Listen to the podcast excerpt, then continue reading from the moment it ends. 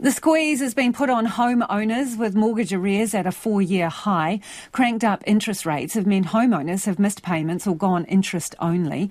Centrix says there are nearly 21,000 overdue mortgage accounts, up 21% on the year before. Financial advisor Glen McLeod from Edge Mortgages joins us now. Kia ora, Glen.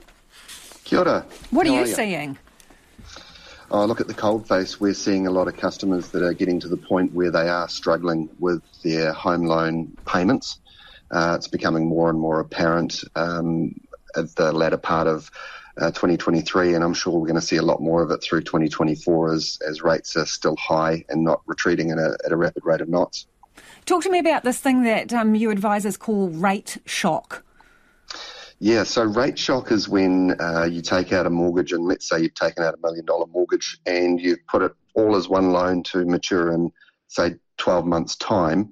And if rates go up in that 12 month period, all of a sudden you've got a big lift in what your repayments are. So we try and guard against that as advisors by splitting that loan up into two or three smaller loans of, say, 350, uh, 350 and then 300. So that what it does is it means that not the whole lot is affected at the same time. So you might have a gradual increase in rates rather than a, one big lump. So have lots of people been caught out by that, Glen? Just the rollover in interest rates and then all of a sudden, whammy, they're doubling their payments?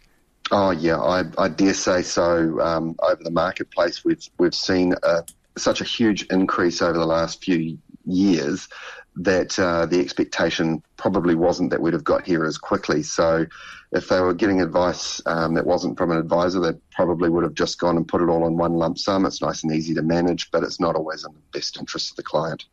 So, how accommodating are banks being? Are you seeing many people ask for interest only?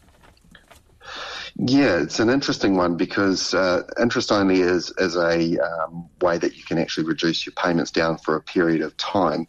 However, if you're in a position where it's starting to become hard to keep up with your mortgage and you're going into arrears, you have to go through to one of the hardship teams from the banks. They don't allow financial advisors to work direct um, with our own existing customers if they're getting to that point. They have specialist teams that they've set up. And so, you know, whilst they are as accommodating as they can be, it's a lottery as to what sort of result that you're going to get. Um, interest only may be the, the option. The other option might be that you need to go on a mortgage holiday for, for a few months um, to give you time to sell if it's if you're at that position, or to find a, a another stream of income. What about people dipping into KiwiSaver? Yeah, it's a, that's a that's a real shame if, if that's having to happen. I mean, KiwiSaver's there for, for the retirement um, because as as life goes on, we may not have a superannuation scheme that's going to help um, from the government. So relying on KiwiSaver later is a, a, something that I think everyone should have front of mind.